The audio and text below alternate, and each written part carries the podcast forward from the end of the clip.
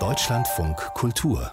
Buchkritik Fromme Lügen hat Irene Dische bekannt gemacht. Großmama packt aus und Schwarz und Weiß werden zu Bestsellern. Und die Autorin ist eine Grenzgängerin, geboren in New York mit Familie in Österreich, begibt sich Dische Ende der 60er Jahre auf Weltreise, erkundet Ostafrika, wird von Enzensberger gefördert und lebt inzwischen unter anderem in Berlin. Jetzt ist der neue Roman der Erfolgsautorin erschienen, Die militante Madonna. Und dieser Roman erzählt die unglaubliche Geschichte des Chevalier Dion, der die Hälfte seines Lebens im 18. Jahrhundert als Frau verbrachte. Elke Schlingensucht was mehr. Schönen guten Morgen. Schönen guten Morgen. Auf welche Weise hat Dische denn diese historische Figur wiederentdeckt. Das macht sie ganz raffiniert und wirklich von Anfang an, indem sie wirklich diese schillernde Figur weit aus dem 18. Jahrhundert direkt zu uns in die Gegenwart sprechen lässt. Und das macht sie schelmenhaft, das macht sie fast spöttisch gleich von den ersten Seiten an. Da hören wir ihn buchstäblich, schauen Sie sich ruhig um und er führt uns, dieser Chevalier Dion, diese Figur, mit goldenem, im goldenen Hausrock durch seine herrschaftlichen Räume, durch Bibliothek, Salon bis ins Ankleid Ankleidezimmer und hinter hinter seinen schicken Uniform, da zeigt er uns dann schließlich auch seine Frauenkleider, seine Seidenbänder, seine Unterröcke und seine Schnürbrüste, denn ganz schnell sagt er kurz darauf, ich habe nie ernsthaft darüber nachgedacht, ob ich nun als Mann oder als Frau lebe. Also das ist ziemlich kokett und ein herrliches Rollenspektakel beginnt hier mit Iron Dichte zwischen Mann und Frau, zwischen den Geschlechtern. Ich finde, sie hat diesen Helden ordentlich entstaubt und jetzt schön ins Rampenlicht gestellt. Um wen geht es denn überhaupt? Was muss ich über das historische Vorbild wissen, um den Roman verstehen zu können? Ja, da schaut man schon gleich gern mal rein. Es gab den wirklich. Also wer sich da noch ein bisschen ungläubig die Augen reibt, also diesen Chevalier Dion de Beaumont, den gab es wirklich. Und der ist 1728 in Frankreich geboren und machte unter Ludwig den 15. Karriere. Der ging, muss man sich vorstellen, an den großen Höfen, an den französischen, englischen, äh, russischen Höfen ein und aus. Und überhaupt war dieser Kerl oder diese Frau viele und vieles. Er war ein gewiefter Diplomat, er war ein Spion, er war ein kluger Ökonom, ein guter Schreiber und er war ein furchtloser Degenkämpfer und das machte ihn vor allem wirklich sehr berühmt, weil er eben diese Kämpfe in Frauenkleidern ausführte. Sie wurden so berühmt, dass am Ende halb London rätselte und auch Wetten platziert wurden, wer sich denn nun wirklich unter, welches Geschlecht sich unter diesen Turnierröcken denn da verbarg.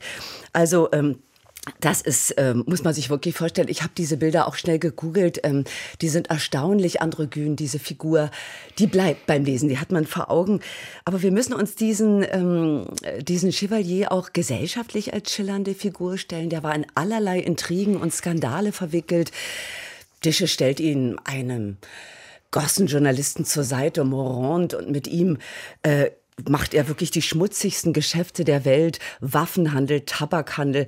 Ich will das gar nicht weiter ausführen. Am Ende im schwindelerregenden Tempo geht es hier nämlich durch, äh, durch sein Leben, leben, erleben wir diese diese Figur verarmt als Frau ähm, seinen Lebensabend verbringen. Wie versteht es denn Dische, dieses Spiel zwischen Fakten und Fiktion abzuwägen und wie ist die Sprache, die sie dafür findet? Also Sie hören es ein bisschen schon raus, die, ähm, die Faszination äh, dieser US-amerikanischen Schriftstellerin, übrigens hervorragend von, ähm, von Ulrich Blumenberg übersetzt ähm, ins Deutsche. Diese Faszination an dieser schillernden Figur ist äh, ihr in jeder Zeile anzumerken. Das äh, interessiert sie, diese Frau findet sie spannend und dabei ist es eigentlich fast egal, ob sie sich da nun dicht an die Lebenserinnerungen hält, mhm. die nun wirklich erschienen sind. 1836 sind posthum äh, die Memoiren erschienen, oder ob sie sich einfach mal leiten lässt in ihrer Fantasie und all diese Geschichten ihren Erzähler in den Mund legt, das ist vollkommen egal. Eine wunderschöne Geschichte, die wir nun vielleicht glauben können oder nicht, ist eine über eine Amazonenbrigade. Da bildet äh, äh Chevalier Dion eine Art Frauenbrigade und führt diese dann ähm, am Ende natürlich auch als Frau an. Es ist wirklich ein herrliches Spiel zwischen Fakten und Fiktion. Episode für Episode wird skurriler und mit schön viel Slapstick dabei. Kann es sein, dass das 18. Jahrhundert in diesem Roman geradezu erschreckend äh, aktuell ist?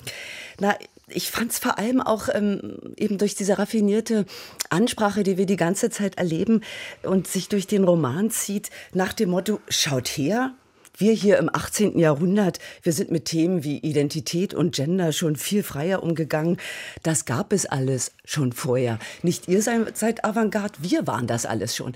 Das spricht aus jeder Zeile dieses Buches und letztendlich liest sich damit ihr Roman auch als lässig, ja, hintersinniger Kommentar auf unsere heutigen aufgeheizten Gender-Diskussion lässig hintersinnig, meine ich so, will sagen, das ist wirklich ein leichter Tonfall, das ist ein schöner, bissiger Humor, den sie hier anschlägt. Letztendlich schreibt sie auch am Ende, hat sie hier die älteste Geschichte der Welt erzählt, nämlich uns daran zu erinnern, nicht so arrogant zu glauben, wir hätten die Freiheit erfunden, ein Mann oder eine Frau zu sein. Und das macht sie. Das ist ein Schelmenstreich von Anfang an. Großartig. Elke Stinsorg stellt die militante Madonna von Alvin Dische vor. Die Übersetzung von Ulrich Blumenbach mit knapp 200 Seiten für 22 Euro ist bei Hoffmann und Kampe erschienen.